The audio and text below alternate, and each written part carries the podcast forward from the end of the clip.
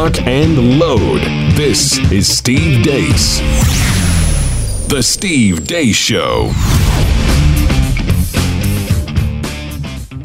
Happy Monday, ladies and gentlemen. No, it is not Steve Deace again. You're stuck with us for one more day. I am Sara Gonzales here with my friend Jason Buttrill. Happy Veterans Day, Jason. Oh, thank you very much. Thank you for your service. Appreciate that. yeah. I tell you what, we were talking off air just a little bit ago. It's like the weather in Texas is going to be insane tonight. It's it's already getting disgusting. I guess It's- everywhere, right? That's like I don't know. the entire country. I don't pay attention to the rest of the country. Just Because they don't matter. Uh, just just Texas weather. I'm worried about. But I got out of my car and I almost couldn't make it in the building. The wind almost blew me away. It's going to be insane, and gross. for- especially for Veterans Day, because we always go out to eat every every uh, every night for Veterans Day. As you should, because people are insanely cool on Veterans Day to veterans. as they should be. Last last year, we went to Texas de Brazil. Give them a major call out right now because I'm not sure if they're doing it this year, but last year it's like a sixty dollar meal. You Yeah, know, and let's tell, tell them what Texas de Brazil is in case they don't know. It's, a like Brazilian steakhouse. Brazilian steakhouse. Yeah, you like All you can eat meat. You have that little coaster, Mm-hmm. yeah, where you flip it over, red and blue, whatever, and uh, or red and green, whatever. Yeah. I'm red, green, colorblind, so that's probably why I always. It's I red- have like a it's red and mound green. of meat on the like, dude, they will not stop. And my wife was like, because you have it on the green. um, but yeah, sixty dollar value, nonstop meat, and it was free, absolutely free. So tonight we're going to Golden Corral. So if you're in That's- DFW, Uh, Butcher family's going to be at the Golden Corral. You, but you, okay, so you're talking about Texas de Brazil last year, which is a like an insanely good meal, and now you're downgrading to Golden Corral. Which brings me to my life hack, Sara Gonzales. This Come is on. everyone check this out. All right, so this is a major major life hack. Now, I'm just going in full in with the dinner tonight, which is the upgraded, you know, Golden Corral uh, portion, so it's more expensive. This is what you do. They start at 4, right, for dinner. So you roll in at 3:45. What? Roll in at 3:45. Don't go get a salad. Just eat. Just pick on the salad. Now at four o'clock, they roll out the steak, and you can uh. get a full size steak, and it's dang good for like s- wh- whatever, like it was seven dollars or six dollars or whatever. It's awesome. It's I good. don't want to know what cut that meat actually is. There's no um six dollars steak me. meat- steak dinner. Dinner. Jason. Jason. Come on. That, I mean, you, I could also argue that I always would like to go to McDonald's to get the dollar cheeseburger because who cares? It's a dollar. We do that. Ah, we do that all that the time. doesn't make it good. We come so like I, I'm a, I'm some military family, and so when you're a military family, you get paid nothing, and then when you first get out of the military, it's really hard. That's one of the hard things about veterans. It's hard for them to find jobs afterwards. Mm-hmm. So you live on pennies, and it's hilarious these little things that you find. You know, so that you know you, you can pre- kind of pretend that you're living a larger lifestyle Yeah, or something like yeah. that. Things like my Golden Corral life hack, Mm-hmm. or you know the uh, the meatloaf uh, dinners that can last you know 14 days straight because you buy it all in bulk and then you mix it with things and spread it out. Oh yeah, Cooked meatloaf Yeah, oh, yeah. for 14 days. Yeah. That's not, that is not uh, advisable. Me- that is not advisable, folks. me Do sh- not, unless you want some sort of terrible, terrible food poisoning.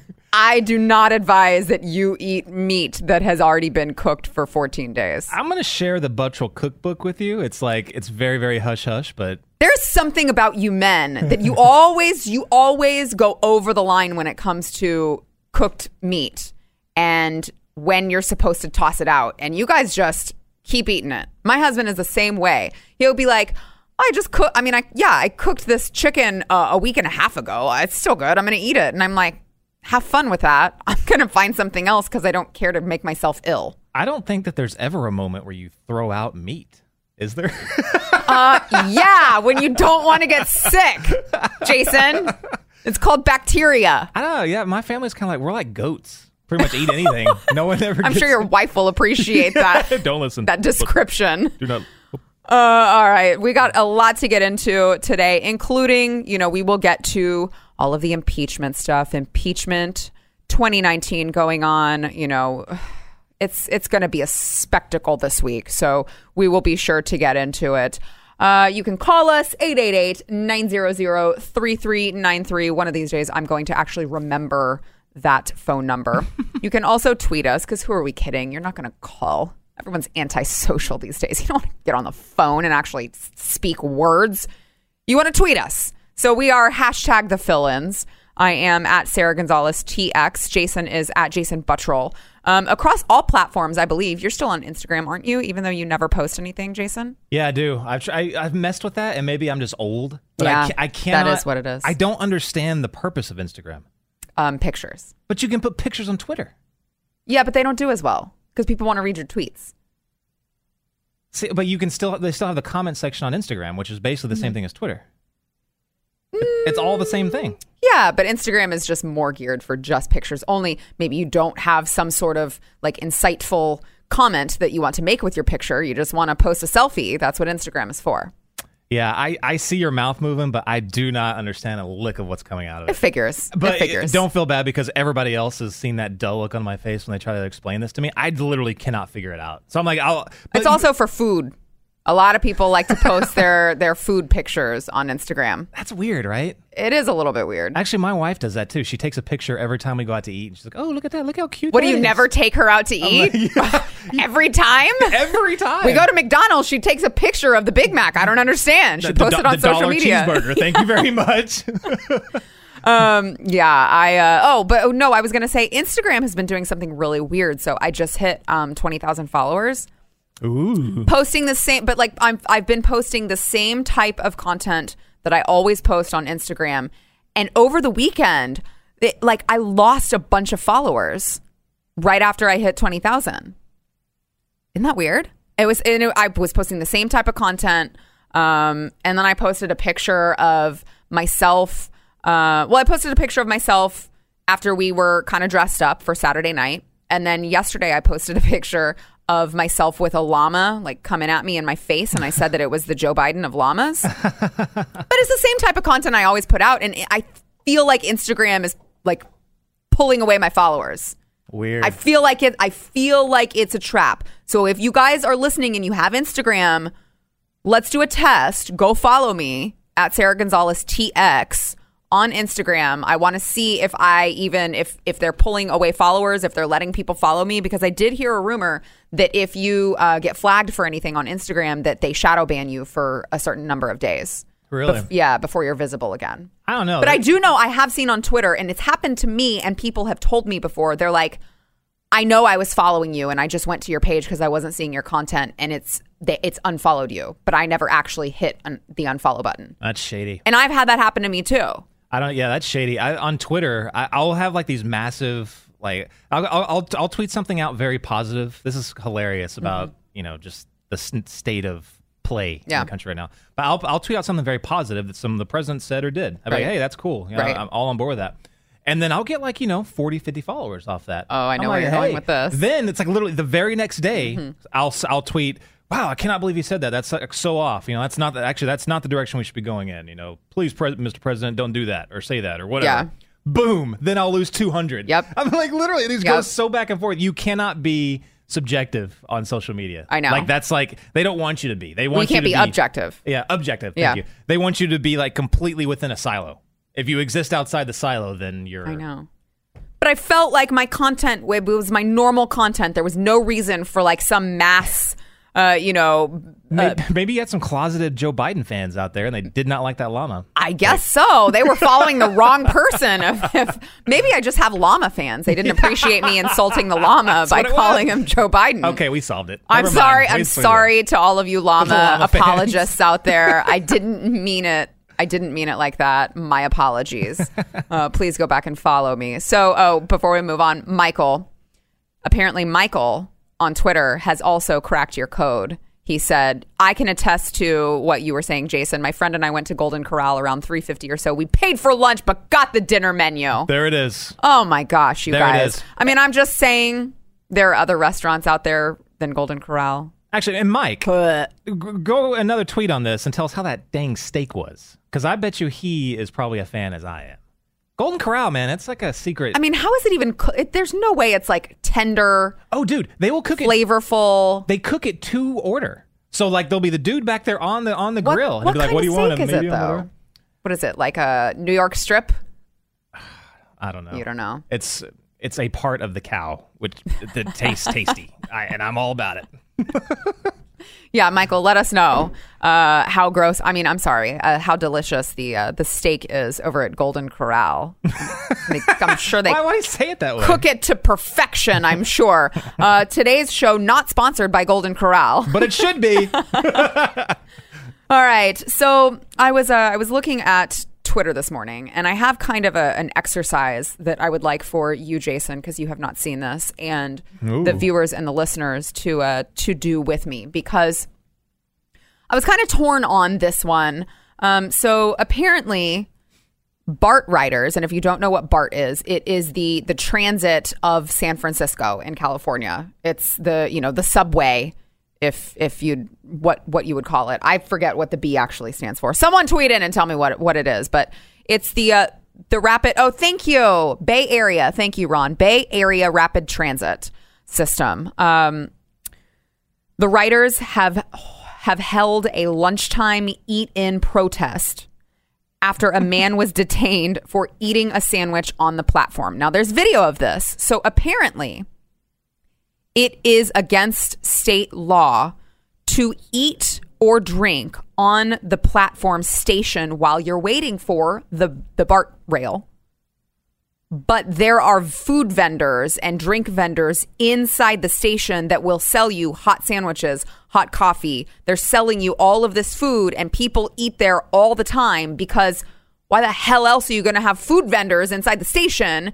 If it's like that's like if you in the airport they had Chick-fil-A and Starbucks and all these these vendors that you could go get food from, but you were not allowed to eat it in the airport So- or on the plane. Like, so was what it- is the point? Was his food brought in, or was it was it paid? He bought it. He paid for it. there in the. He paid for it in the station. Okay. He paid for it in the station, and he had an officer detain him, detain him, um, because he was actually eating in the station. So um, we have a video that we're that we will play for for a second. But I mean, first of all, you think about all of the problems plaguing California, specifically the San Francisco area where this story is. You got poop in the streets. All right. You got people uh, leaving because the homeless, uh, you know, the homeless community and the the all of the needles all over the place. So you can't, you know, you got people who are like, we can't live here anymore because we're tired of walking around a street with needles. the needles, and- which you can legally shoot up and use at their facilities that they have set up. but you can't eat a sandwich Right. in the the bus station, in the subway station. Yeah. makes no sense makes no sense whatsoever um, so you know you think about all of these problems that are plaguing this place and yet you've got officers who are making sure people don't eat I mean, they're they're they're patrons, uh, like they're supporting small businesses in San Francisco, which should be pretty crucial right now, considering again how many people. There's like a mass exodus um, of California, which we'll get into later, but there's a max exodus of people because San Francisco is so horribly run right now, and we're going to concentrate on someone eating a sandwich that they paid for on in the subway station. It's funny. I, I watched this YouTube uh, channel from a guy named Wes Watson, and he's like this big, like you know, huge former convict. He just got out of prison. Yeah. and uh, he always talks about like he did like breaks down like the rules of prison. So he talks. It was really interesting. I started watching him when when, when the Epstein stuff came out, and uh, he was all talking about how when you first show up to prison, you have to show you what they call like your paperwork, and that's basically your charge list. And uh, when you show them your charge list, that's how they know that you're not a pedophile or, or whatever. If you are, they'll kill you, or a rapist, they'll kill you. But uh, you can imagine what this guy's charge list, if he ever goes to prison, Yeah. it'll be on there and it'll be like, you know, they'll be showing their paperwork, and one will be like, yeah, armed robbery. Okay, you're tough. You're in the club. Right. I was charged and arrested with eating. Yeah. With eating. I mean, dude, you're I'm so glad you weren't drinking too. Who Hey. knows how long you'd be locked up if you were eating and drinking coffee. I mean, who knows? You'd be in there for years. You'd be in there with the child molesters over there. I mean, it's absolutely insane. so Absolutely apparently, we're having technical difficulties with this uh, this video that I asked for. But um, so BART riders, um, we'll play it here in a little bit if we can uh, if we can get a handle on it. But BART riders are holding or held yesterday a lunchtime eat in protest, which I I think good. Go for it because now while I I understand that if it's a law on the books, yes, you can say like, well, the officer has every right to, you know, enforce a law that's on the books. But it's just kind of like really, dude, you don't have anything better to do than to harass a man for eating a, a damn sandwich. Yeah, well, I mean, we'll consider there are laws like that. I think all over the country that that especially Yes. sheriffs. Yes. We're like, look, this is stupid. I'm not enforcing it. Like, Yes. a lot, lot of a lot of a lot of us that grew up in like some of these small towns in Texas. Yes. Like, uh, you know, if if if there's if there's a kid that's over 18 but under 21, usually they're not going to be cited if they're caught drinking a beer. That's just usually how it is. Or if they're out in a field, you know, like we all know about those field parties. I don't know though, man. when I was in college, P- I, almost everyone I knew got an MIP. in college. Got it. Yeah, a I- minor in that's a possession. little So I think col- I think college towns can Little bit should they be an outlier, right? Like they they're not part of your what you're saying. and and, and you also got to get that under control because like those kids go crazy. Right, right, right, right. But this was like I remember they had, they'd have these like field parties, and like the sheriffs knew they were there. They would uh they would actually when they were leaving, the sheriffs would make sure that they weren't driving and they weren't drunk, but they wouldn't do anything to them. You know what I Mm-hmm. mean? It's like because all these this abundance of laws made us into a it's, you feel like you're not in a, you're not free. You're not Right. there, there is no freedom there. Right. And those abund- those stupid laws that are just redundant or just pointless, they just don't they don't enforce them. But look Yeah. at the source of where they're at. Like if you're in New York, where the, it's it, that is their that's their ethos is big government. You know what I Mm-hmm. mean? And we will ground you into submission. They're going to enforce these laws. Yeah. San Francisco's a carbon copy of that. Yep. It's exactly the same thing. Yep, yep. What, what's weird is when you check their they they won't enforce the laws if it's like something uh, you know there there's some group that they want to leverage somehow for political purposes. Yeah. You know, like the like the homeless situation or whatever. They, they- they're not going to enforce certain laws, laws like that because they want to leverage it for something. Mm-hmm. Um, that's just the way it is. I don't think that. So this cop, I can totally see him. I haven't seen the video, Mm-hmm. but he's definitely within his rights. You know, to do something ridiculous. Yeah, Like- yeah. I mean, and th- but that's the thing is like, j- I I like to um, often live by the motto: just because you can doesn't mean you should. Right? Like it's like, okay, I get it. It is you know within your jurisdiction to cite this guy, give him a citation because he was eating, you know, but should you? Is that really, really a, an efficient use of your time? So um, I, I want to go ahead. I think that we're ready to uh, to play this video. So Jason, I want you to watch this now. You know, the guy is understandably annoyed because you got to put yourself into his head. He's like, I'm trying to go to work and I'm eating a sandwich, which I do every single day, and now you're detaining me. I'm just trying to go to work.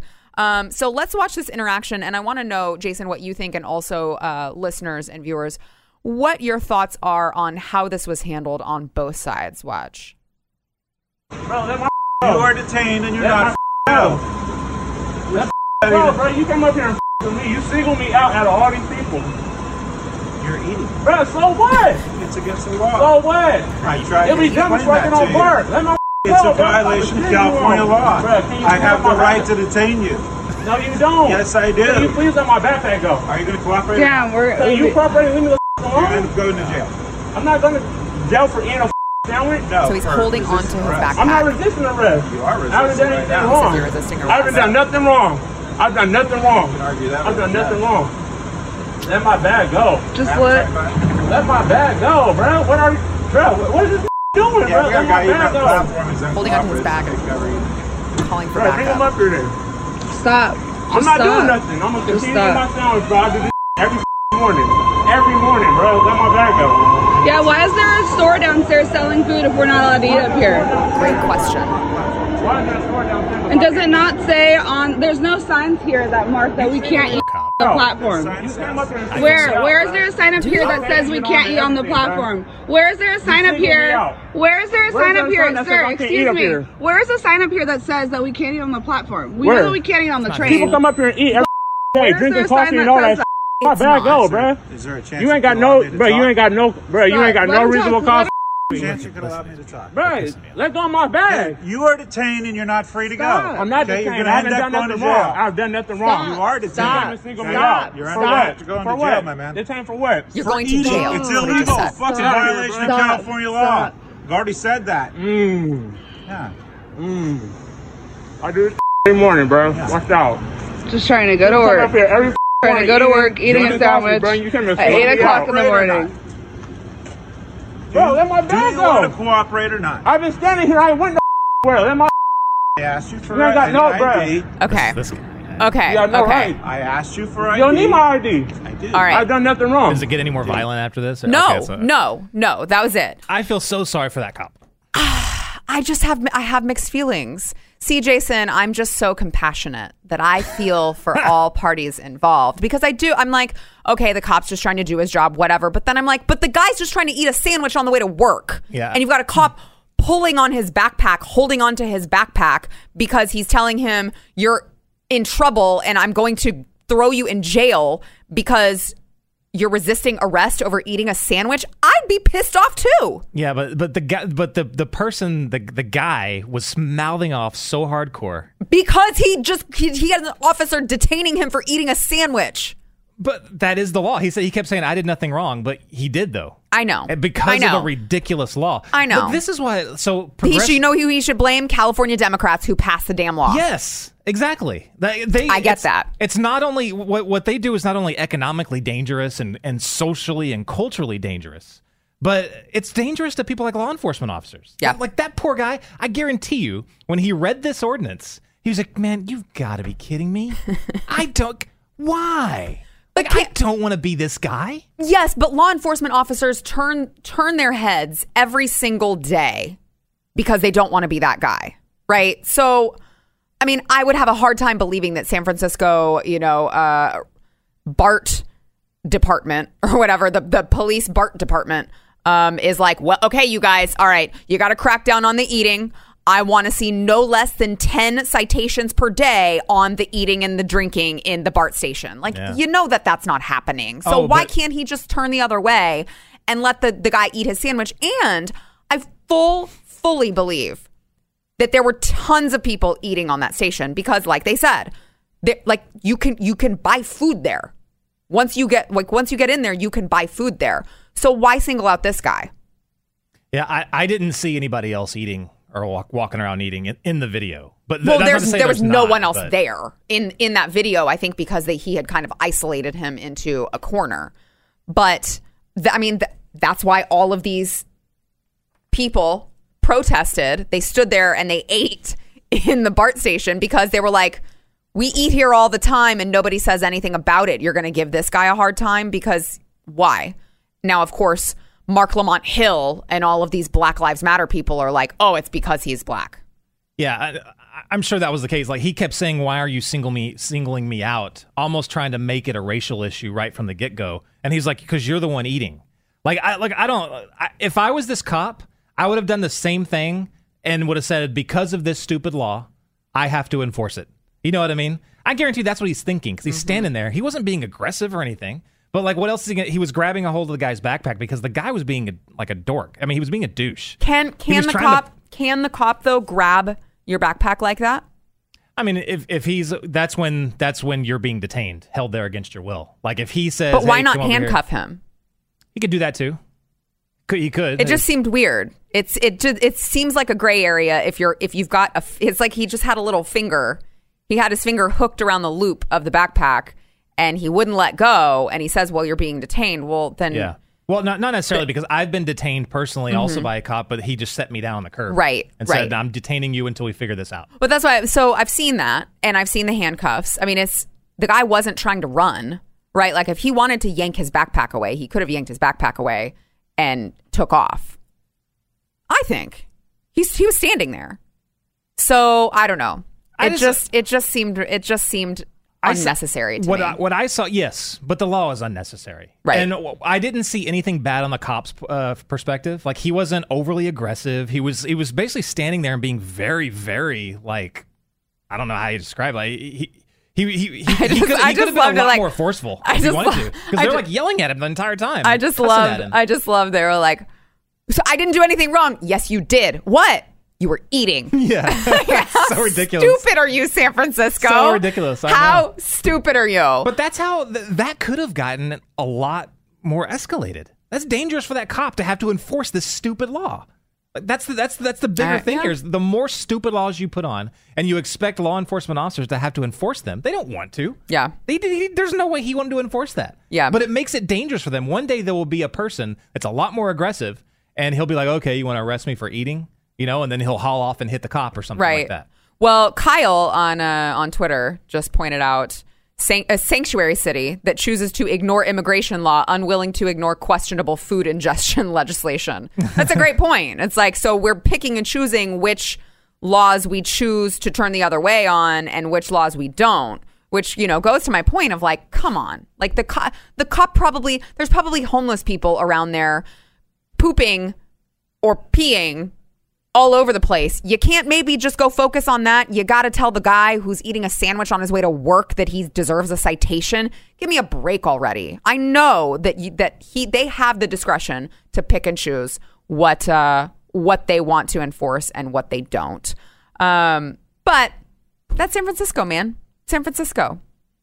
We've got uh who's who's this who's this person who just won the the DA race? This is insane. This is something that we were warning. I was warning people about on your show. Like, what was this? That was over a couple months ago Mm-hmm. or something like that. But Chesa Boudin is young. He's, he's young. I'm not sure how. Oh, he's 39, so he's not as young as I thought. But um, Chesa Boudin is now. He won. Still the- younger than Jason. a little bit. so shut up. See, um, Chesa Boudin just won. Uh, he's now the DA in San Francisco, and this guy is a Marxist. He's a he's a self-declared Marxist. Doesn't hide from that. He is a Marxist. His parents were the Weather Underground terrorists that killed the uh, Brinks. Uh, what they was armored car uh, way back in what was that the 60s? Oh, good people. Yeah, oh, yeah, so great people Good people. uh, his but his parents are terrorists but i'm not gonna i'm not going to say okay i'm not gonna condemn this guy for the sins of his parents but he believes exactly what his parents believed he is a marxist he his godfather is bill ayers and uh was a what's what's uh, bill ayers' wife's name uh, Bernadette bernadette Dohrn. bernadette dorn those are his godparents so he grew up and learned and apprenticed under them. Bernardine Dohrn. Bernardine. There we go. And uh, I I just I'm I'm seeing some scary, scary things going on, especially with the district attorney, uh, district attorney and attorney general races all over the country. There's a serious, and uh, there might be a special in that coming soon on the Glenn Beck program. I'm just saying. But um, no one ever pays attention to who's running for the DA. How many times do you say, "Oh, hey, Sarah, right, have you been watching that riveting DA race that's going to happen next week?" No, no one ever says that. No one cares. They either don't vote or or just check the box for like all you know Right. whatever. All, Like, all Democrats are all Republicans. Right. And So if you're you're probably a Democrat if you're in San Francisco, you're not really looking at who the DA is. He Mm-hmm. run, runs as a Democrat, but he's a hardcore Marxist, and they just elected the guy just because just because. Yeah. And that's probably how these people get elected. But um no, I mean there's a serious infiltration of the criminal justice system that's going on within a certain group of you know people like George Soros are fund- funding a lot of these district attorneys. But the question is like why why? Like what are they trying to do? You look the more time the more you look at that and try to explain it, you see like the things that they're proposing, like you might see AOC proposing or anyone in the squad propose like in the national level, Green New Deal, uh, you know, uh, what's another one? Like sanctuary, you know, state type stuff, open, open border policies, or the Equality Act, stuff like that. They're not going to get that stuff done at the national level. Right. So what they've decided to do is to buy these DA races, these small time DA, race, DA races, infiltrate the criminal justice system, and then they'll at the state, at the county, uh, city, and state level, they can get anything done, whatever they want. Just go state by state. They can, uh, like New Mexico just approved a Green New Deal uh, initiative, so they're just going to do it all on their own. Equality Act stuff. I, I, this, this stuff's scary, and people need to start paying attention to it. They do. Well, and I want to when we come back, I want to get into a couple things that this uh, this new DA is not going to prosecute anymore. Oh, god, It's going to blow your mind. California. Get with it. Come on, you guys. Come on, man.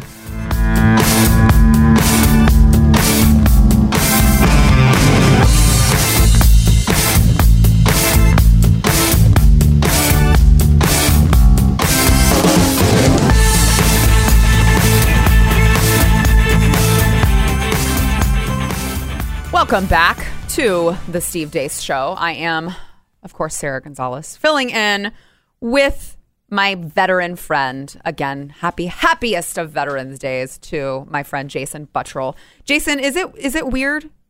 Real talk for a second. Yeah. Is it is it does it make you uncomfortable for people to wish you a happy Veterans Day? No. Okay. No, no, no. It, I know because some people get very, very touchy about it, and I'm like, I don't know how else. to I mean, I want to show appreciation. Yeah, well, there's, there's some. I, I I don't. I can't speak for all veterans, but uh, for some veterans, Jason is not, in fact, the veteran spokesperson of the United States. Um, for some veterans, Veterans Day quickly turns into Memorial Day for them, Right. and so th- you you can get you know an uncomfortable get into an uncomfortable you know conversation. Right. But I think the majority of them, they, they, I mean, a lot of times veterans, they, they do feel underappreciated.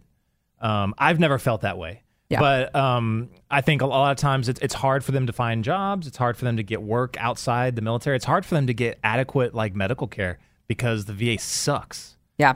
So you know, it's like a lot of them feel abandoned afterwards, and so uh, for, for for many of them, just saying a happy a happy Veterans Day could could really turn the course of you know how they were feeling. You know, they, they could have been very depressed. You could have helped them out of that. Yeah. The it gets it gets it, I do ha- get annoyed with the Memorial Day stuff because um When if someone tells you Happy Memorial Day or something, like, that's oh. what I can't. I can't stand that, and I haven't even served, so I can't imagine how much how annoying it is to you. yeah well I mean I, I say I've been in public places like even at church and and they don't mean this Well, right, but they're just But- but- uninformed. Right. But they'll be like, yeah, you know, it's Memorial's Day. So for all the veterans out there, you know, please stand. I'm like, oh, like, no, I'm not standing for that. no You know, it's like, it, it's, it gets very uncomfortable. It's like, you know, I, there's a huge difference between Mm-hmm. the two. But I don't want to, I don't want to, I don't, I don't want to like tearing it too seriously. But just, just to, just, I think the majority of veterans have no issue at all, you know, or, and, and really appreciate saying Happy Veterans Day. Good. But just know that for many of them, they've seen some very traumatic things. They've lost a lot of friends. So it quickly can go into a, this is more of a Memorial Day for me, just because I'm remembering, you know, what's, what's Yeah. happened in the past. Well, uh, happy Veterans Day also to my daddy, to all of you vets out there, but to my dad especially. Um, he participated in a little Veterans Day celebration at my son's school today. Oh, And, cool. Yeah, they came into town and he did that. And I sent in his Navy picture from like 1972. Nice. So uh, yeah, it was it was uh, it was really special. So happy Veterans Day, Dad. I did that for one of my sons. Like, uh, they had some like choir thing or something. This was Yeah. like, several years ago. when I was in elementary school, and uh, they were doing especially for the veterans. It was on Veterans Day, so they they did this one thing where they're like, yeah, we want all the you know all the parents out there that were in the different armed forces. And so they kind of like hummed or sang some of their, their song. Oh, they sang the, the, the, the, song, the official songs for the for the branch. Right. And as they did that, they had you walk up, you know, when whenever Aw, you're yeah. And I was the only Marine in there, so like they were was singing just it. you? It was, I was the only Did you Marine. did you like did you did you stroll with their swagger? You Oh. were like, hey, yeah, what's up? Yeah, it's just me. Was- or were you embarrassed? Oh, I was giving everybody the, you know the thousand yard stare. But that's right. but it was cool. Like my, I could tell my son was like proud. He's like the only Marine walking Yeah, up there. It yeah. was great. That's was like- awesome. Was like, that doesn't it might mean we're kind of tough guys, but also means we're the dumbest ones in the room. so just so you know. Uh, you can uh, tweet us using hashtag the fill-ins. I'm Sara Gonzales TX. Jason is at Jason Buttrill. Uh, before we get back to the state of California, ugh, and San Francisco in particular, want to tell you about realestateagentsitrust.com. Um, you know, there's a lot of frustration when you go to buy or sell your home. You you don't know who is a good real estate agent, who really knows the values of the homes in your area. I mean, really, how do you pick a real estate agent? You go to Google and search for real estate agents. You may hear from your friend that their sister's brother's pet sitter's niece actually also happens to be a real estate agent. That's not what you want to do. You end up making it really awkward when you get together with friends and family, when you use these people and they don't end up working out. You got to go to realestateagentsitrust.com. They make it really easy for you. Uh, they've got a, a vetting system. This is Glenn's company that they've already vetted these real estate agents for you. So it's like a matchmaking system with real estate agents. They pull in the top of the top of the top. They pull in the best people. These are the experts in your area. These are the people who do it full time. They don't just dabble in it. They know the area and they are going to get you the best price uh, or sell your home for the best price possible. You got to go to realestateagentsitrust.com. It'll take you five minutes. You fill out the form really quickly, and uh, you usually get an agent return your call within like five or 10 minutes. Um, we actually, my husband and I did this. It's like, oh, let's test it out and see if what they're saying is accurate. Oh, it was. He called us within 10 minutes and it was eight o'clock at night. so even off hours, he still returned our call and he's been great helping us ever since. Realestateagentsitrust.com. Whether you are looking to buy or sell, they can help you. Realestateagentsitrust.com. Um, so going back to San Francisco, Jason was talking about this. Uh, how do you say it? Boudin. Boudin. Yeah. Boudin. And this is the new San Francisco DA. He was going into Boudin's background. Um, and, uh, you know, I mean, his mom's only serving 22 years behind bars. His dad may spend the rest of his life in prison because they're all radicalists working with uh, Weather Underground. Uh, you know, he was raised by Bill Ayers and Bernardine Dohrn. So, you know, no big deal there. It's totally fine. Everything's fine. Um, so Boudin has already publicly said that they will not prosecute um, public camping. So homeless people offering or soliciting sex, public urination, blocking a sidewalk, etc. So he says that this is it's basically criminalizing poverty and homelessness and that they are going to make sure that they uh, tackle decriminalizing what he calls poverty and homelessness. So, what happens to San Francisco now? Right? Like, so they can block a sidewalk, they can set up camps wherever they'd like. Offering and soliciting sex is now not a crime, I guess. Um, so, prostitutes, hey, if you are looking to make your money in prostitution, I highly suggest you go to San Francisco because they're not gonna they're not gonna arrest you for soliciting sex. You can make top dollar there with all of the you know drug addicts and homeless people, I guess. But you know, I understand it's like okay, you don't want to you don't want to prosecute homeless people who don't have a choice. But you you're already tackling a problem with feces in the streets and you already know that you've got this drug problem and this homeless problem. How is this going to help when there's absolutely no motivation for these people to oh, I don't know, move out of the sidewalk so residents can get through? So he, he was saying that he's not going to prosecute those cases, which include you, you said uh, prostitution. They're not Yes, going to. correct. Okay, so, so what's crazy is those And he things. calls these quality of life crimes. He says we will not prosecute cases involving quality of life crimes. See again, uh, there you got to look how dangerous this is for police officers, Mm-hmm. for the law enforcement uh, officers out on the streets. These things are still illegal.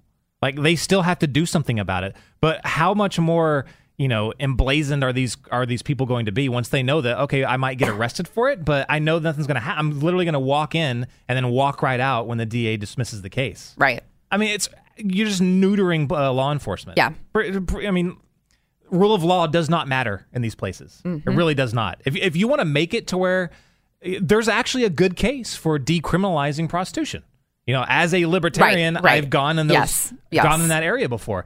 But okay, so fine, go all the way through it and then make it law if that's what you want to do. Mm-hmm. But just going, but as soon as you get elected, talking about all the laws that you're just going to ignore, that's so ridiculous. So again, again, just saying, we're going to decriminalize all of these things, but a guy eating a sandwich in the subway station or the BART station, whatever, let's give him a citation. Absolutely ridiculous. Absolutely ridiculous. So stupid. Uh, so you know, we're talking about California and what a garbage place it is to live now. And uh, I, I don't want people from California. Don't send me hate mail. I love you guys. If you know you are obviously like-minded, maybe you don't have a choice in the matter. I got it. I'm not saying you are all bad people. I'm just saying the state of California, the government has run your state into the ground. So I would hope that you would agree with me on this. Um, so what what's happening, Jason? I guess uh, there's a lot of California. Well, we know there's a mass exodus of California, but there's a lot of Californians. They're coming to Texas. They're moving. You know, they're they're venturing east. Um, a lot of them are ending up in Idaho. yeah, I saw, I saw this story. It was actually from LA Times. So it's a it's a, it's an it's a journalist at LA Times, and he's interviewing these people that are not too friendly to Californians. And the way it reads is just hilarious. But basically they were picking up on a mayor race in uh, in Boise, Idaho, and one of the candidates is literally his platform is go back to California. his platform was he was like he's this is in jest, but he was like I want to build a twenty six billion dollar wall just to keep the Californians out of the, out of the state. But it's hilarious. They, they they started going through some of the some of the uh, numbers, and their population has doubled based off of the Californians. No way. state. And Wow. I mean, it's it is bad. You're seeing them come in droves. Yes. And they were the people in Boise were talking about how it, it had driven up home costs. So rent was a lot higher, uh, housing costs were a lot higher. And I remember, so I, I'm you know from Texas, but then when I was in the military, I met my wife in California, and we lived in L.A. for oh man, like 20 years. Ugh, I'm sorry to hear that. I know it was awful. You literally feel like you're behind the Iron Curtain out there. But I remember like all of her family members and a lot of a lot of our friends, like their goal was was to endure living there as long as possible to the to where they could pay off as much as their home because they bought their homes like back before the housing cr- crisis. Yeah. So they were cheap. Yeah.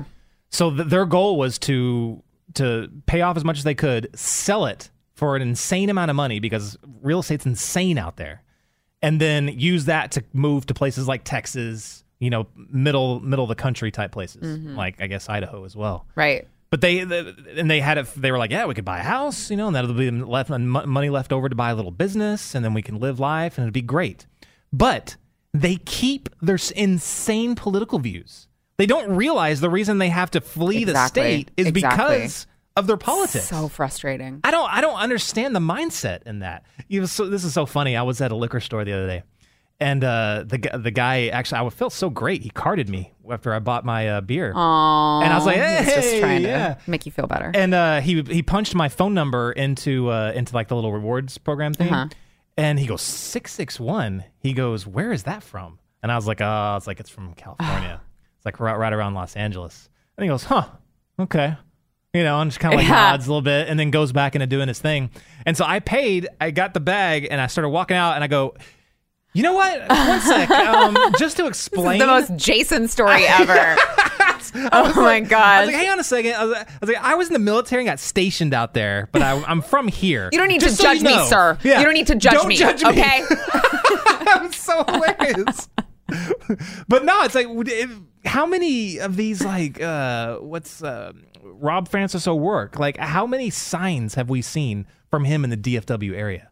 Insane. Insane. Well, I mean, him and in the- his the uh there was a district that had Robert Francis O'Rourke signs all over it, a very well-to-do district in Dallas, and the avowed socialist, the democratic socialist, he ran, Colin Allred, he said, I am a democratic socialist. He won in that district. That's they had nuts. they had Beto signs and they had Colin Allred signs. I remember driving through the neighborhood and I was like, Am I in the twilight zone right now? I don't understand these mansions. Yeah. And they've got a freaking democratic socialist sign in their yard. I'm like, do you guys do you understand how all of this works? Do you want to do you want to stay in your house? Are you you're just looking to like downgrade? Because you can get a real estate agent at realestateagentsitrust.com to help you if you just are looking to downgrade. you don't have to throw your money away. You don't have to just set your money on fire by electing a socialist. It's it's unreal to me. and it's like I- I've I guess I've been back in Texas now for ten years, and when we first moved over here ten years ago, I didn't see all this crap. Mm-hmm. There, there wasn't. I mean, I remember when the the first presidential election after I moved here, I think was it was it was the Romney Obama election, and I didn't see there wasn't an overwhelming amount of like signage for Obama back then. I still saw a lot, Right. But it wasn't overwhelming. Not like what we have now Yeah. with people like Beto. Yeah. I mean that it's it's absolutely nuts. I remember one of my neighbors across the street. They ha- uh, always had. They always put Obama signs out, and I never. I don't really like putting political signs out, but it's one of those like, okay, well, if you're putting that one out, I'm gonna put mine out, and so I had to get a bunch of signs and put them out, um, just to uh to to combat that. Um, they had a, they had a Hillary sign out last election too, and I was like, oh, uh uh no, that is not going to stand. I had a. uh, I had all sorts of signs in my yard after that. Uh, Every everyone who came, if they were Republican, I was like, put your sign in my yard. For that for that election for the Romney Obama, I had a Mitt Romney sign in my yard. And that was the only one. I'm very against political signage. I am too, I stay but it's completely like- away from it. But then I was like, you know, what? I'm just going to put it out there. Yes. And so I put it out there. The night of the election, someone stole the uh, stole the sign out after Obama won. Uh uh And I was dude, I was pissed. Uh uh I was so pissed. I would be too. So in this last election, I put a Trump. Even though I didn't vote for Trump, Yeah. I put a Trump sign in my front yard with a, right next to another sign that said, "If you steal my sign, you're probably going to get shot at." Shut up. Shut up. Wait, was this homemade? Oh, Did yeah. you like write it in Sharpie? It was Sharpie. It looked so bad. It was so great. And I was just like That standing there, so like Jason. I made sure I had the lights on all night long, you know, like Yeah. downstairs, Yeah, yeah, just so they're like, hmm. It was there the next morning though. they didn't so touch funny. it. You could get uh, one of those. I'm I'm sure that they have um, fake security cameras, so that you don't have to pay for all like if you don't actually have a security camera pointing into your front yard.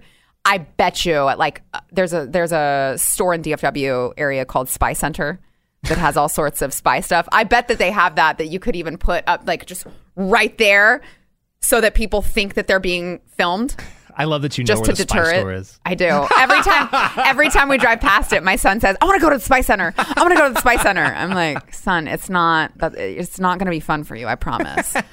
but um, no, I mean that's that just shows you the state of affairs here in this country. Although I will say it is interesting that someone can run on go back to California. We don't want you here. Let's build a wall and keep Californians out. But if you say go back to Mexico, you're racist Yeah. It's the same concept, right? It's the exact same concept. You're bringing your riffraff into my place. This is my place. I don't want your riffraff here. Go back to where you came from. You say it to Mexico, you're racist. You say it to California, you're just sane. It makes no sense. Yeah. But, you know, you talk about the signs. I mean, I have been I feel like I have uh I've turned over a new leaf just based upon the fact that I feel brave enough to sometimes wear a red hat, my MAGA hat, out in public You wear a red MAGA hat out in public? every once in a while. like but but I only start I started at the airport because that was the only place that I felt comfortable. I was like, okay, well there's security at the airport. Oh. Like what like no one's going to want to get kicked off of their flight. You know, they're not going to start anything with me because they could get blacklisted from flying. And I just felt like the airport was the best place where I could feel safe wearing it. But other than that, I get kind of nervous. I worked at Costco. I was I didn't at the airport I got several people who gave me the quiet thumbs up. they they weren't gonna be like, Hey, I like your hat but they'd be like, I like your hat Yeah. and then give me the thumbs up. Um, Costco, I did not get any response whatsoever, negative or positive. But I keep waiting for someone to come try to start something with me. What's funny is, yeah, you do feel like if you're a conservative or if you're a Trump supporter or whatever, you feel like, you know, just to be able to survive, you have to shop at Spy Center or the Spy Store. Exactly. Just to stay incognito. Spy Center must be one of Trump's biggest donors. They're like, yes, he's If we don't- keeping us in business. If we don't get approached by Spy Center and Golden Corral to do their advertising going forward, I'm gonna be pissed. I think I kind of. I messed up your Golden Corral though. no, I, Be I like, swung. I we're, swung back. We're fi- tackling the big issues here on the Steve Deace show. Sarah and Jason, uh, is Golden Corral good food? Survey says no. oh, come on. Uh, so Miss Smarty Pants said, "My family just escaped from New York. I was embarrassed to have a New York plate, a license plate. But the but the leftists here in Texas look at me like I'm crazy for leaving. They need to go to New York. Exactly, they really do. Or Venezuela, Cuba." All of these places that they think, oh, it's a good idea if we try this socialism. Yeah, I mean, maybe if you like eating cats and dogs in the street. Otherwise, I think we're pretty good. I think we're pretty good here in Texas. Uh, coming up, Texas Right to Life Communications Director Kim Schwartz on a case you don't want to miss.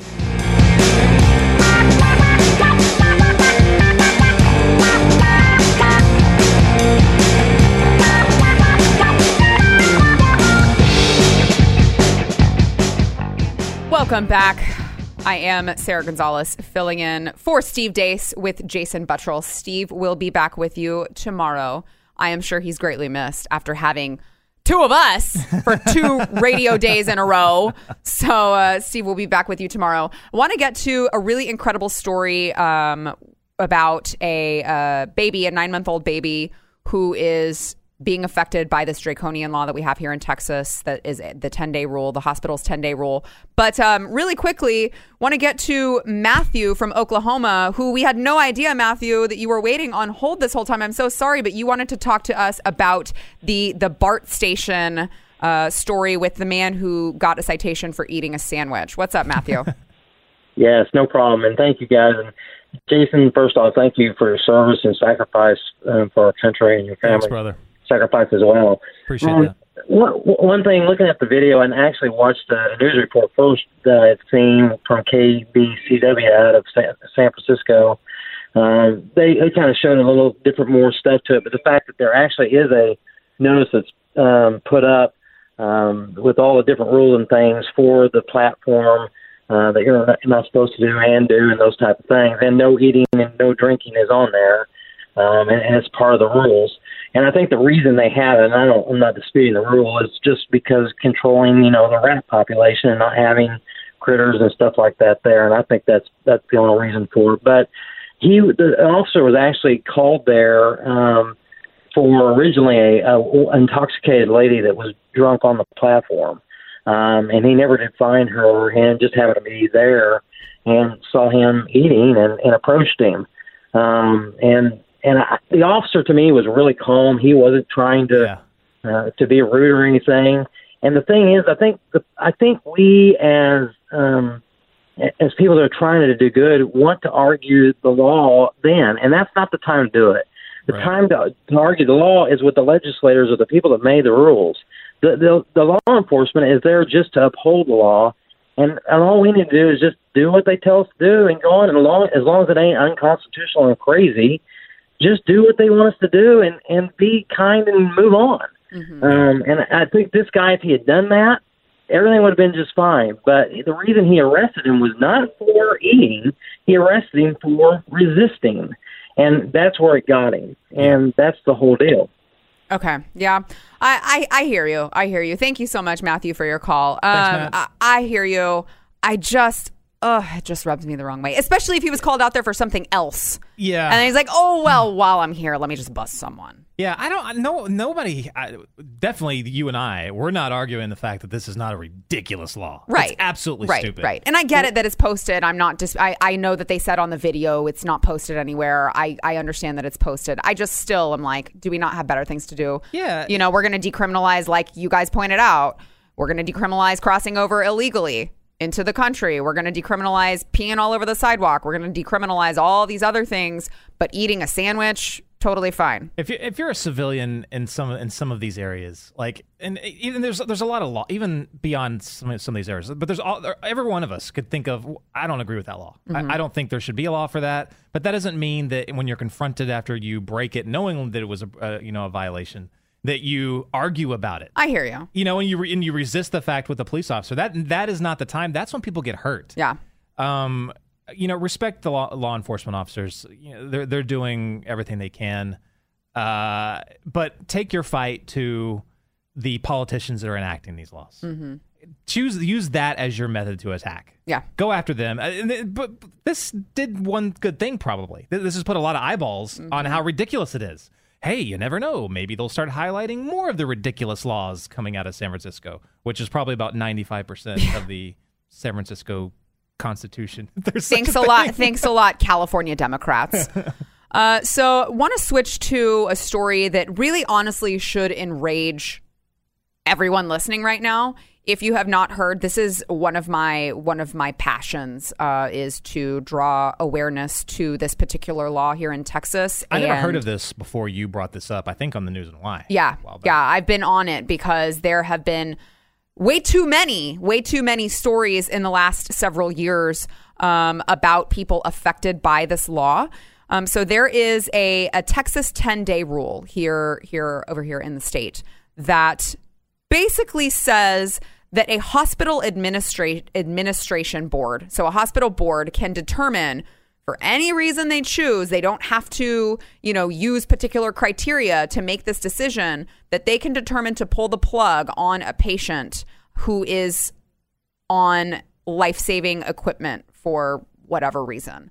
Um, there have been, like I said, several, many, many high profile cases affected by this particular law here in Texas.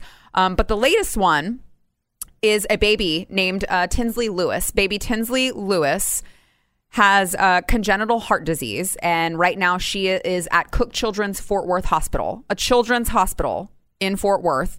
She is breathing with the assistance of a ventilator, but she is conscious. Um, I believe she is sedated, but you know, there's video of her on Texas Right to Life's website. She's just so sweet, adorable. She's conscious. She's alert. She has this this ventilator in right now, and the hospital said we're going to pull the plug, um, and wanted to pull the plug. Texas Right to Life. Thank God for this organization. They fought and fought and fought in the courts. Apparently, they've they've given they've given her a little bit more time. Um, but I wanted to bring on Kim Schwartz from Texas Right to Life, the uh, the communications director, to tell us more about this case. Kim, hey, how are you? Hey, good. Thank you for having me and for bringing light to this case. Yeah, absolutely, absolutely. So, Kim, tell us.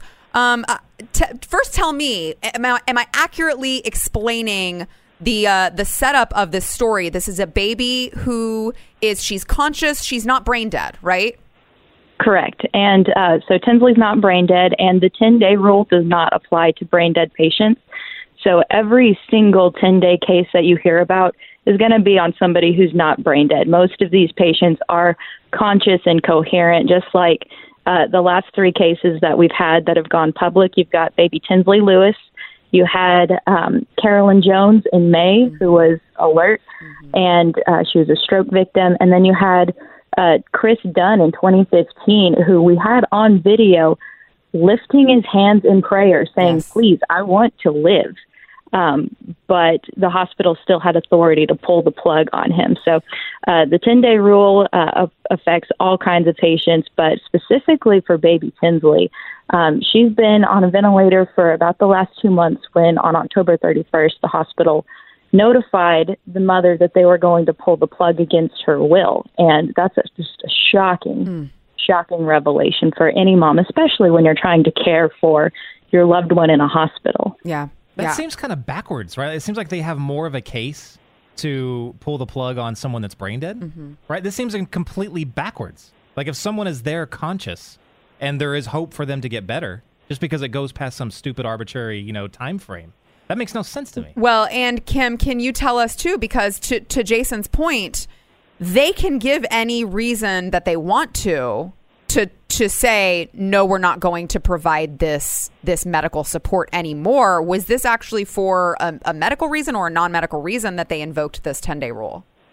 Right. So the 10 day rule allows a hospital to withdraw treatment, life sustaining treatment for any reason. A hospital committee can pull the plug on you for any reason.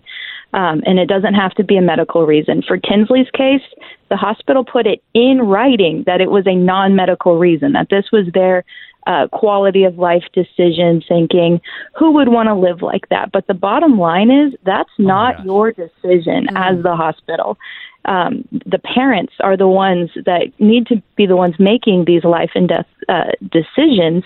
But uh, there's no rights for patients in a Texas hospital when it comes to this 10 day rule. They're not allowed to um, speak at the committee hearing. Um, on their, they're not allowed to speak on their own behalf. They're not allowed to advocate for themselves, and they're not allowed to have uh, due process. There's no way um, that uh, the hospital, once the hospital sentences you to death through the 10 day rule, then that the the decision is final. You don't get to appeal to anybody else except maybe the hospital's own internal committee What if that made the decision. sorry to interrupt you. What if the family had outside funding and can take the child or person somewhere else to get care somewhere else? Are they even barred from doing that?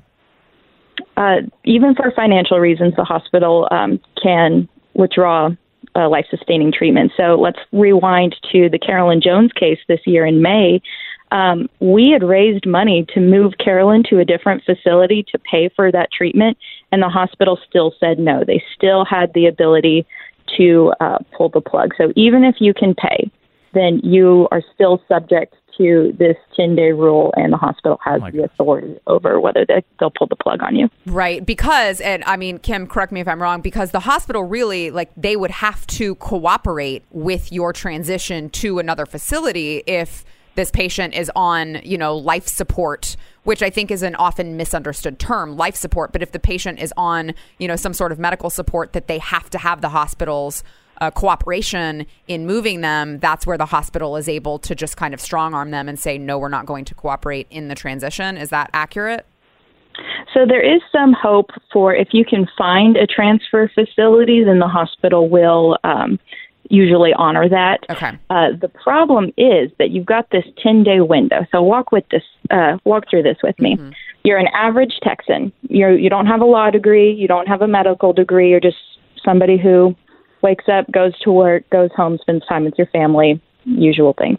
You've got your loved one in a hospital, and then the hospital tells you that you have 10 days to find another place uh, to get care. Otherwise, they're going to pull the plug. Now, let's look at these 10 days. They're not just business days, they are 10 days. So, in Tinsley's case, four of these days included weekends. Wow. So now you're down to six days. Now, for an average Texan, it takes a couple days to grapple with the reality that this isn't even legal. Most people don't find out about the 10 day rule until it happens to them. Mm-hmm. So you have a couple days taken off to actually grapple with this. So now you're down to like maybe three days, maybe five days to try to navigate the legal, medical, and financial hurdles associated with trying to find a new facility. This is impossible. I do this for a living in helping these families, and I don't think I could do that in three days. Yeah, yeah. Um, so I mentioned earlier, uh, Tinsley, I guess, is safe until November twenty second. How? Okay, two questions. Number one, how did you guys? How did you manage to to do that? And number two, what happens after that? Uh, the Lord has blessed us tremendously in Tinsley's case. Uh, there's no other way to explain it besides divine intervention. Um, we had a judge uh, who is in Tarrant County, and we um, decided to write up the lawsuit on Sunday. We didn't find out about this case until Saturday morning. So we had about a little over 24 hours to try to save this baby. So we drafted the temporary restraining order. We had a judge um, who was willing to take it over the weekend. Now, it's hard to get government to do anything, but whenever you try to ask government to do something on a weekend, this really is divine intervention. Yeah. Um, but we did. This judge agreed to um, take our uh, our petition on Sunday, and um, luckily we got it just right in the nick of time, hours before the hospital was set to pull the plug. Wow. Great wow. job. Yeah. So so it's extended until November twenty second, and then Yeah. what? So what happens then? So we'll have a hearing um, with this same judge on November 22nd uh, to decide whether um, Tinsley will have more time, whether the hospital um, will pull the plug. So um, we're not in the clear yet. We've moved the ball down the field, which is great. Tinsley, um, I mean, our main goal was to save Tinsley um, from uh, being euthanized yesterday, and we did that. We're very, very thankful to everybody who called and contacted the hospital um, and contacted their legislators for help. Um, so we moved the ball down the field, and uh, we saved Tinsley from being euthanized yesterday. And so now, until November 22nd, we're going to be looking for different uh, providers who can care for her. We're going to be um, hoping that the judge might give us more time. So it's all up in the air, but um, the fight is not over yet. What can uh, what can everyone out there who's listening to this and is equally appalled by it? What can they do to help? Is there something they can do to help, Kim? The most important thing we need to do is to end this 10 day rule. Just a few months ago, we were having this exact same conversation, Sara. And those are just the cases that have agreed to go public. We've had a lot of 10 day cases, between May and now, and the families didn't want to go public, which is understandable. Um, we average about one or two cases a month, and those are the, just the people who call us. This could be happening all over Texas, um, and they don't know who to call for help. So we have to end the 10 day rule. If you're in Texas, please contact your state legislators, ask them to urge Governor Abbott for a special session to end the 10 day rule.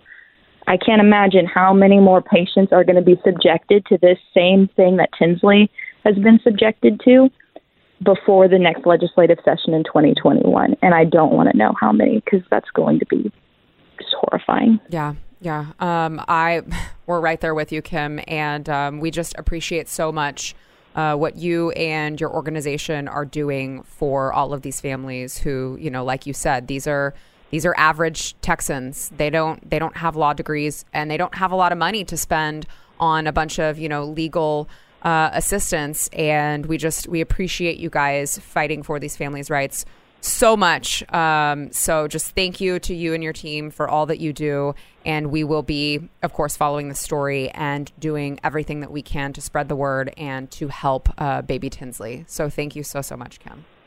That's great. Thank you, Sara. Thanks. Um, so Jason, you know, Wow. it, it's it's it's hard to digest that a children's hospital, right? A children's hospital. This is a hospital that it's not just a regular hospital, and I'm not I'm not saying that there should be a difference, but just stick with me. A children's hospital, you would think would be a little bit more sensitive to the fact that this is a nine month old baby who is alert. And maybe we shouldn't be making a snap judgment on whether or not we should euthanize her. I would expect to get a just a little bit more compassion from a children's hospital. Am I am I am I out of line for saying that? You would you I, you would think so. I mean that's why people go into pedi- pediatrics to begin with because they want to save children, not euthanize them. Euthanize babies that are alert. That's what I don't understand about this story, and that's uh, I probably didn't word the question right. But I can I can see like if someone's brain dead in the hospital. I'm not saying this is good. I'm just saying like I could see them saying, "Look, You understand the argument. Right. Like they, they they could say we don't have the funding to indefinitely support this person that's you know legally dead. Mm-hmm. I, I can see them making that case, but that's not what the 10 day rule is. No. You could literally be sitting up in your bed, but because you're on a ventilator for over 10 uh, for over 10 days, they'll just kill you. Yep. That's insane. I don't understand how something like this becomes a law. And you we talk about, you know, all the things that we were looking at like the or the Charlie Gard case back in the UK. We were all horrified. Mm-hmm. Alfie Evans. We were like, man, if I lived there, I'd be. I think I even said that. I was like, man, if I lived there, I'd be helping organize stuff out in the streets to try and get this kid out. And I said, "Hey, Jason, That's when you said. that. I think that's when I first heard about this, and I was like, I, I don't. How does that even? How, we're in Texas for crying out loud. How has Governor Abbott not already called a special session on his own? He's usually good about this kind of stuff. He is. He is. I know, and that and that's. I love Governor Abbott, so I don't want to. I don't want to uh, really come down too hard on him. Maybe there's something. Maybe he doesn't. I mean, I have to believe that he knows. You know what I mean? He can't just not know that all of this is going on. Um, so it's hard to understand why he wouldn't do something about it, especially when you're looking at a nine month old baby. Um, you know, I I had been following this way back dating to uh, Chris Dunn, which Kim referenced, who was on camera. I remember it was right before it was before Christmas, and they said for you know for Christmas, please help us save Chris Dunn. And Chris was on camera begging, pleading with his hands. He put his hands together, pleading with the hospital to please not take him off of his support. Um, but it's just it's it's unconscionable honestly and you know it really really pisses me off when i think about all of these people on the left who say or who said oh, pff, you're not going to have death panels with with with government run medicine you're not going to have death panels really Really? Because this is like the baby step to that. When you've got a hospital board, a hospital group of people who can make a decision for using whatever criteria they feel like to keep someone alive or not. Because I guarantee you, the people who, oh, I don't know, don't have insurance, that's factored into their decision. Yeah. You can't tell me it's not. Maybe that's maybe that's why I would love to know if Tinsley has insurance, if Tinsley's parents have insurance, if Tinsley is currently covered by insurance because they don't have to they don't even have to cite that. They don't have to say, "Yeah, they don't have insurance and we don't feel like paying for it." They can just say whatever they want. And, well, we don't we don't think her quality of life is great. Oh, I'm sorry. Are you are you her parents all of a sudden? You think her quality of life that is right? better dead? That's the most insane thing I've ever heard. She, I mean, I saw a video of her. She wasn't like screaming, crying in pain or anything. So, who are you to say that this baby doesn't have a, a right to survive? That her that her family, that her parents don't have a right to look and see if there's available treatment for her. That that argument is the same that has almost diminished the population of Down syndrome kids in, in certain area parts of the world because they they that's the same same exact excuse they give is that oh well their quality of life won't be that great and they'll be a burden on their families. Shut up! Yeah. You got to be kidding me! Like I, this, uh, and you talk about death panels. That's exactly what the people that crafted Obamacare was literally around a system of death panels. Yep. Let me explain. Uh, look up the uh, complete live system.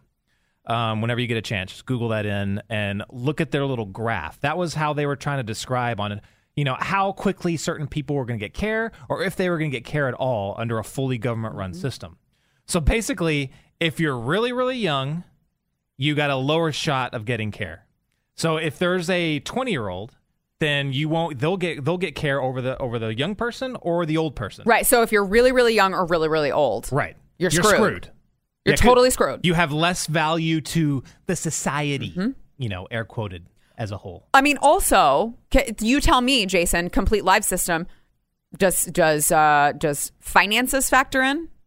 Do poor people? I mean, I would I would imagine that under these types of draconian laws, that hey, if you can't pay, that's directly or indirectly going to affect whether or not they determine you are valuable enough to keep alive, right? So, I would think poor people would be affected by that as well. I don't I don't remember if finances were included in that. I do remember gender and age were.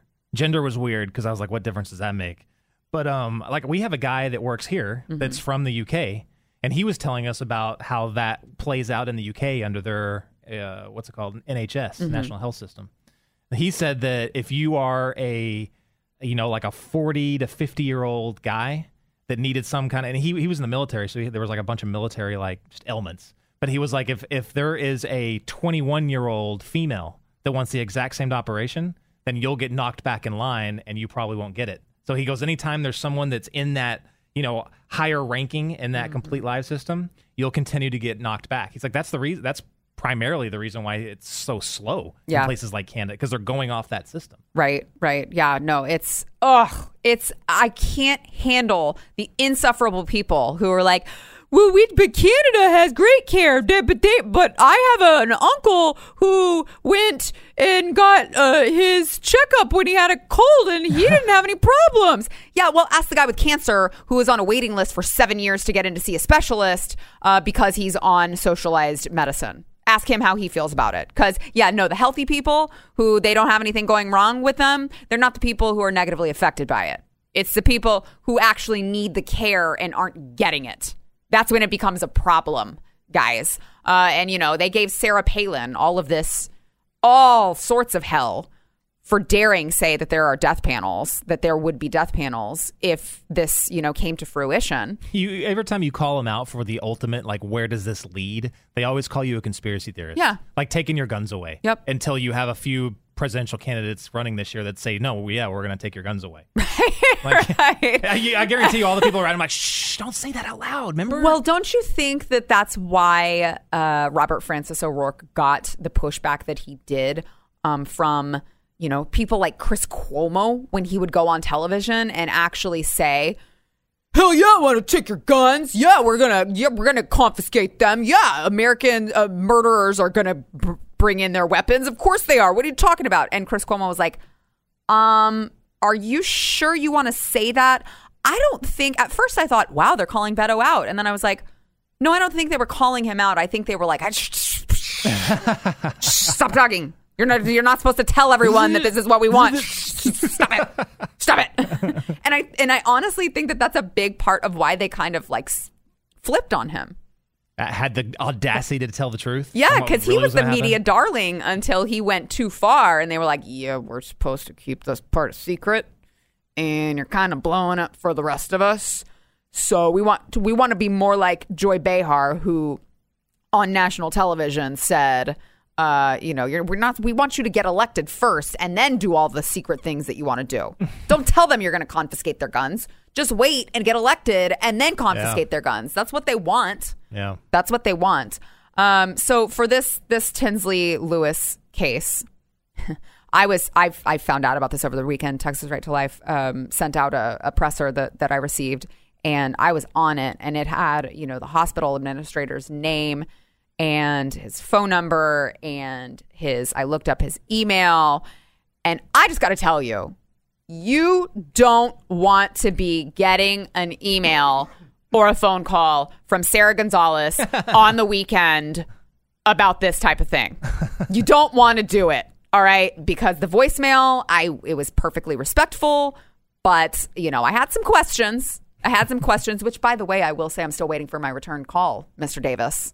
I'm still waiting for my return phone call um, to the voicemail that I left you about this particular uh, situation. And in fact, he doesn't even have to call you back on your phone if he doesn't want to. He can dial 888-900-3393. It's And true. we'll have a great conversation It's right true. now. I would love to have a conversation. I- I just have some questions that I need answered. Uh, you know, just I, I feel like it's it's in the interest of the general public here in the state of Texas to know the answers to these questions. Funnily enough, I didn't get an email response either. Isn't that crazy, Jason? Yeah, I'm shocked. Utterly shocked. I I uh yeah. I um I sent the uh the email. So I I left a well, I shouldn't say voicemail. I left a a voice a message. So they have a receptionist who transfers you to voicemail typically. But when I called, she said um Did you play angry music in the background? Like some Pantera or something like that as you were composing that? Oh, I didn't. I should have though. that probably would be too much for me. I I mean, I'm already at like level 100 before playing the angry music. That may be too much for people to handle. I don't know. But You she, know there's those times in your life where you're like there's a, you you hear your theme song in the background. Yes. That seems like that would be one of those times for Yes, you. yes. You know, like, oh, yes, yes. well, and I was pissed off because I'm like, I'm trying to enjoy a nice night with my husband, and now this has been brought to my attention, and I can't unsee it. I have to work on it now. You know what I mean? Like this is what I'm doing for the rest of the night now. Sorry, honey. Yeah. I was having a lot of fun with you. Love you. Got to take care of this now. Got to bust out the computer. Got to work on this because there's no way in hell I'm letting this happen uh, without put making as big a stink as I can to try and stop this. Um, but uh, the the operator at first, when I first called, was like, um, "Mr. Davis's voicemail box is full right now." I'm like, "Yeah, I bet it is. I bet it is. I bet it is." Because uh, myself and a bunch of other people made sure that we spread the word on social media and retweeted the phone number to contact the administrator. So, uh, yeah, have fun going through all those voicemails. I have not seen this story or other like stories covered that much in the in the media. Have you? I know the Blaze did. I think you were the one that actually wrote the story, right, back in the day. Um, but I don't. Yeah, you never see. I, I, so it makes me wonder if people are just just uninformed on what it is. Yeah. I, I think know. I think so. I think so. And I think as a society we've gotten so used to um we just trust doctors too much, quite honestly. We just let the we're like, oh well what what medicine do you want me to take? Oh, okay, cool. No, I'm not gonna look into it. I'll just you told me to take it, so I'll take it. It's like we've put doctors to this level of God that I, I think no one wants to second guess doctors. I don't know. Now imagine if the government is your doctor. Imagine how much worse it's going to. We already have this now. Yeah. Imagine how much worse it's going to get. Here we go. He's gonna talk us into break. Sanders, there you go.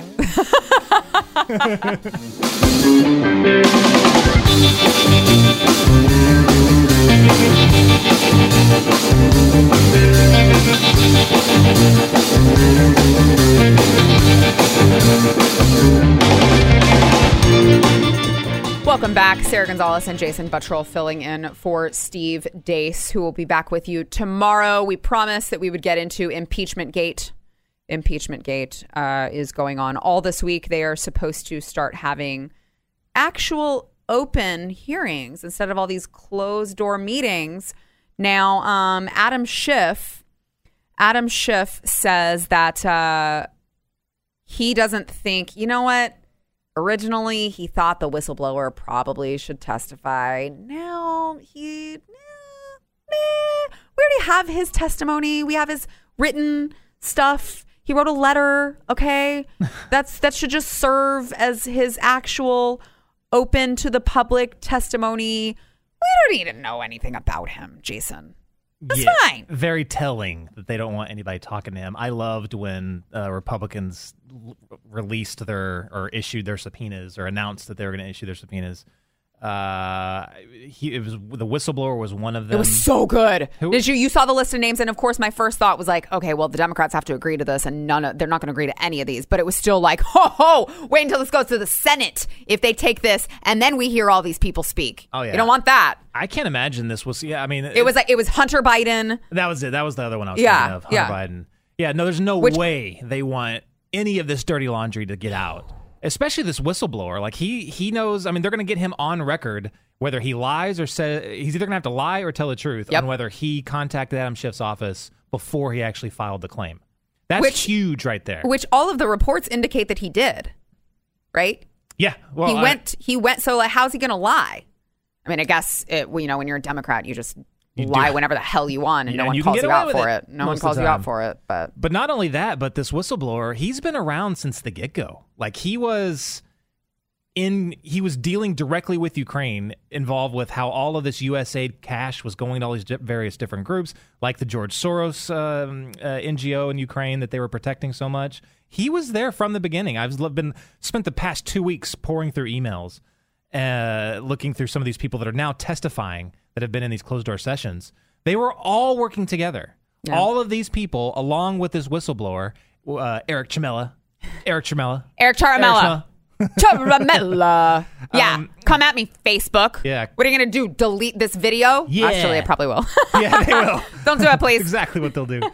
But he was there. He was there coordinating with them from the get go. He was he was there. All these all these stooges were working then. Now the appearance is they're working now, and the appearance is that they're coordinating together. That they're all coordinating together to drive this one narrative. But yeah, mm-hmm. like he said, this is all going to come out in the Senate. If I'm like, if I'm Mitch McConnell, I don't even know if I even take this case. I know we talked about this on Friday, but I that's hard for me. That's hard for me. I know you say Democrats are going to spin it however they want either way. Yeah, It's hard for me though to because I I want McConnell to be like, yeah, sure, we'll take this case on. These are all the people we want to talk to. We're gonna have open door, you know, open to the public, uh, uh, basically jury, right? Uh, a court trial, basically. And all these facts are going to come out, and then you Democrats are going to have to answer for why you just completely character assassinated a man based off of your own cover up. You're going to have to explain that to the American public, and then have all of it just the the the climax happen in October before the election. yeah.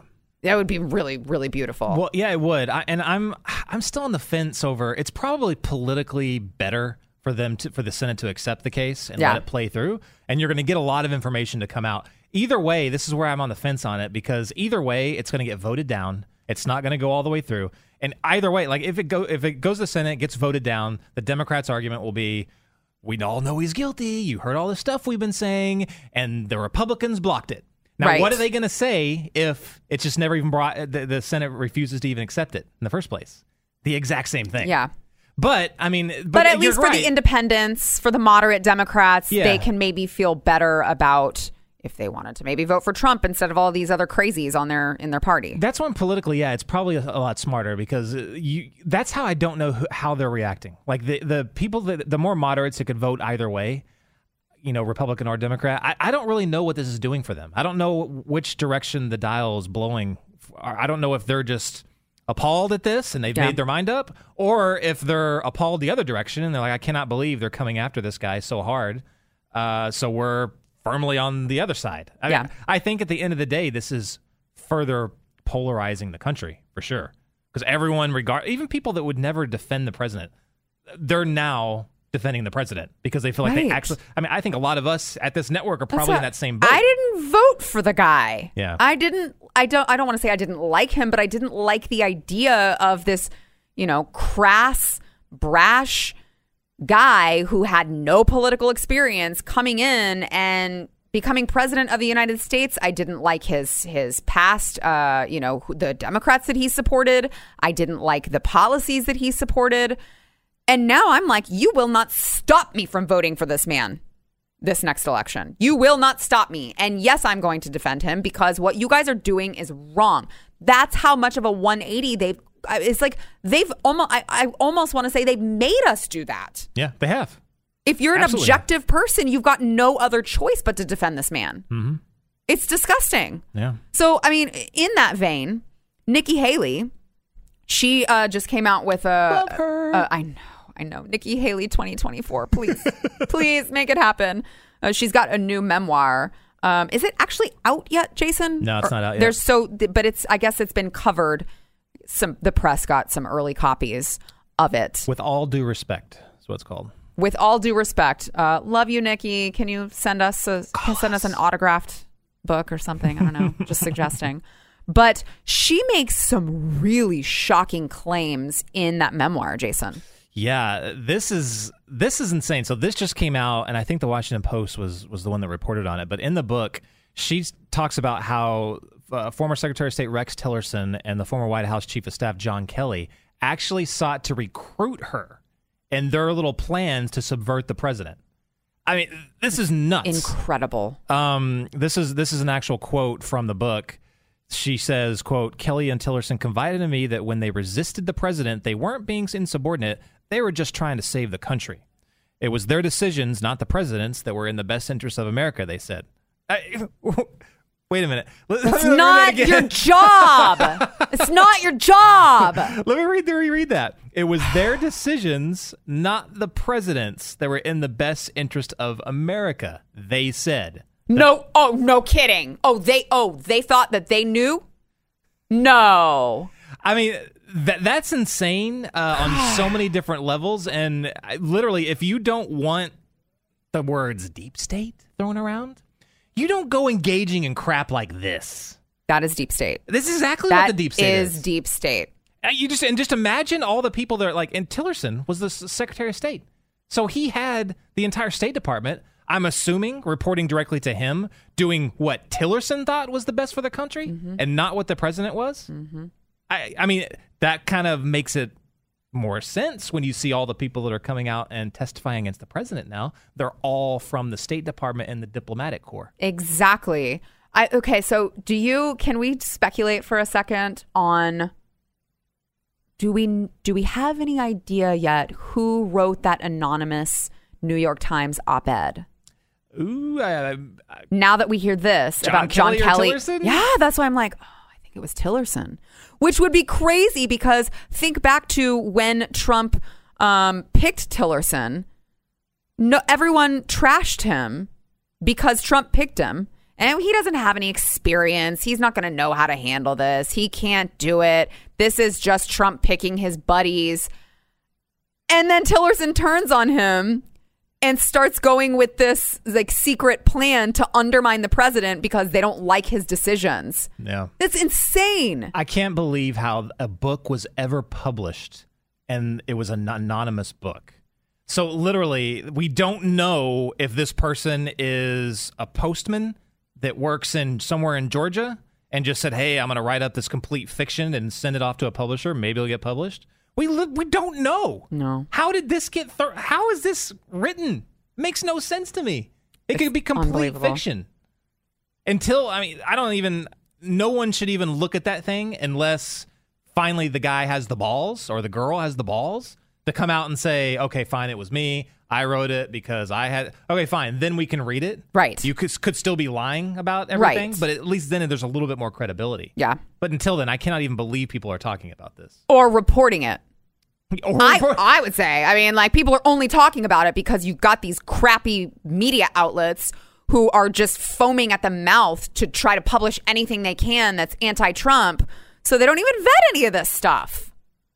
It's disgusting. the media is uh, I cannot believe the damage they've done to their profession.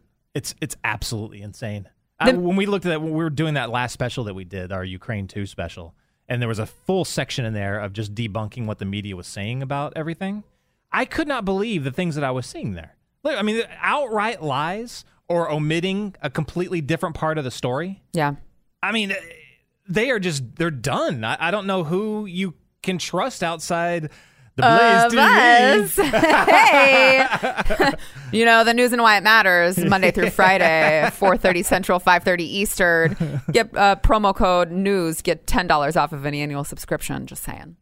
I mean, if you want news you can trust, you can go to us. Just saying.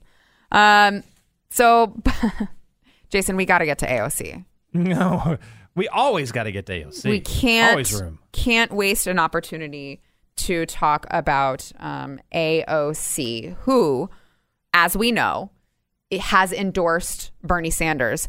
Which, by the way, kind of crazy. The the squad has a little bit of a of a a, a rip because AOC and Ilhan Omar and I believe Rashida Tlaib are have all endorsed Bernie Sanders. Ayanna Presley, who is, as we like to say here at the Blaze, uh, the Ringo of the group, Ayanna Presley has broken ranks with them, and she came out for Elizabeth Warren. Bold, bold, Ayanna. I think she's she's tired of being the Ringo. She wants to be the the Paul, and she's like, "No, this is my way. I This is- love- I'm going to do it. I'm going to be the only one of my squad to come out and endorse Elizabeth Warren. I'm I- breaking ranks. I love these champions of intersectionality. you know, these feminist, uh, you know, torchbearers. They're they're endorsing over the woman that they could endorse a white male millionaire. Yeah. Way to like really stick to your principles there. Yep. Yep. old, old white, and not just old, like old, old, Like ancient. like dinosaur old. Even if you go back to the videos of O'Byrne, like back from the 70s, he looks the same age. Yeah, he does. I think he was literally born He's at, at that age. He's looked that old for way too long. From birth. It's weird. It's weird, Bernie. Uh, so AOC was out stumping with Bernie Sanders, and you know, it's it's just it's such a perfect representation of how AOC can take something so uh, simple and just summed up nicely in just one sentence. Like, hey, you know what? We don't like it when politicians lie to us, and we deserve better. It's easy, right? All right. Well, leave it to AOC to make it into something way more complicated and just flat out weird. Watch. And so when you elect a politician and then they let you down, it feels like rejection. It feels like heartbreak. It feels like betrayal. And it feels like I never want to love again. That's what that feels like. What? And so I understand how that feels because I felt that way. But you? you know what happens when you say, I never want to love again? Your heart gets black and you turn angry. What? And you get very anxious. Can someone check on her? Is she okay? What the hell is she going through in her life that she jumps to that? You you never want to love again. I don't love any of the politicians out there, let me tell you. Who thinks of politics that seriously? Because some politicians said they were going to do something, but they didn't. Now I'm never going to love again. The whole world's over. Your heart gets black and angry and anxious? I mean, honestly, should we check on her? Is she okay? You, I, you never want to love again. What? that is the most AOC thing that I've ever heard in my life. Jumping from sometimes we don't like it when politicians don't do what we want them to, to just, you're just never to love again. But seriously, I, I think that she's speaking directly to. I think she's actually. I don't. I don't think she's being stupid there. I think she's Yes, speaking to the- directly to those people. Like They, the- it's their religion. It's It their is religion. their religion. They're the people that when Trump won, remember that one chick that was like sitting in the street just screaming at the top of her lungs when they introduced him as president? Yes. I mean, that's those people. Like This is literally, my favorite. My uh, man, I, I hate to say this, but my daughter and the people that she runs around with, politics is such a big deal to them.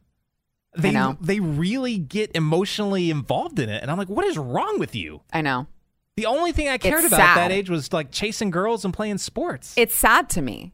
It's re- well, it's really sad to me, and I don't. I I'm I try not to be a parent shamer here. Is it social media or is it parental activism? I guess it, it, it couldn't be. I mean, well, you do work here, so is your daughter hearing a lot of what you're saying? Are you a bad parent? I would say yes. I'm kidding. I'm kidding. I'm kidding. I'm kidding. But I mean, really, like, are we exposing this? Are we exposing them to this too young? I guess there's really not a way around it if they're on social media because they're going to see it anyway. I don't talk politics with my kids Okay. at all. So I think that they're just, which maybe is a bad thing. Maybe I screwed up a little bit on that. Maybe I should get a little more involved. I just didn't want that to be a part of their life. No, but now that it is, it's almost like, okay, well, now I have to talk to them about that because I don't want them listening to what Joe Blow at school is saying. I don't. I think. I think teachers are playing a lot bigger role in the brainwashing of kids in this. Uh, I had a family member where um, another one of my family members was saying that they were never uh, politically active or cared about this stuff until around like their sophomore year in high school, and then all of a sudden their views got radically towards went bent radically to the, towards the left. Yep. And then they went off to these leftist universities and then were pretty much lost forever after that. Their minds were made up. But it's straight up like there there is a you know, a generation of these kids that, you know, went to places like Columbia or NYU or, you know, pick your progressive school, Yeah. which is pretty much every one of them now. Now they're school teachers teaching our kids the same views that they had. It's a great point. It really should be. I, I- I don't know what the school board can do, but they really should somehow try to monitor that their their teachers are not pushing their own ideology off on the kids. I was just reading a uh, a story that I think it was last week that there was a teacher who got in trouble, which I'm shocked she got in trouble for this in this day and age, but she got in trouble because she told her students to um, do an exercise where they pretended like they were refugees and they had to pa- they had to pack a backpack um, because Trump was gonna kick them out Oh, gosh. and make them go back home to where they came. Oh my gosh. Like, could you imagine though, Jason? Hey, hey, baby, what'd you do at school today? Well, today our teacher had us uh, do a drill where we pretended we were refugees and we had to go back to where we came from because Trump was kicking us out. Like, how quickly would your phone, would your di- would your fingers dial the school's phone number? oh yo. Like yeah. Did you just say oh yo? Oh yo. Oh yo, yo. Let me tell you something real quick. I would be on the phone so fast. I mean, I'm glad this, this the teacher got in trouble, but I'm shocked. More people, more more parents really do need to take a stand when, when these things happen. I think i think the I, i've been guilty of this as well. You you tend to just like oh screw it, they're almost out of that school anyway. Uh-huh. Whatever, I'll just tell them that you know what what the real truth is. You know once you know when I'm explaining this stuff. But we, we, we it's it's gotten way too far. The only option in a lot of cases in a lot of areas now is just homeschool. Yeah. If you don't want them indoctrinated, you have to go to homeschool. which is very very frustrating because not everyone can do that you know and, No and i and i hear can. but I, I got criticized a, a while back whenever i had a an interim where i had no other choice i was a single mom and i couldn't afford to have my son in this private i had him in a private christian school that was private school homeschool hybrid so twice a week he went there twice a week he was with me i'm like as a single mom i can't afford it i got criticized so much just homeschool him i'm like how about I I either pay for him to live and eat or I homeschool him? yeah. I mean, which do I pick here? Ugh, so frustrating. Hey, it's been fun. We gotta go, Jason. Are you serious? Yeah, it's time? already up. Oh it's already God. up. We gotta go. It's been fun. Steve Deace will be back with you tomorrow. We are hashtag the fill-ins.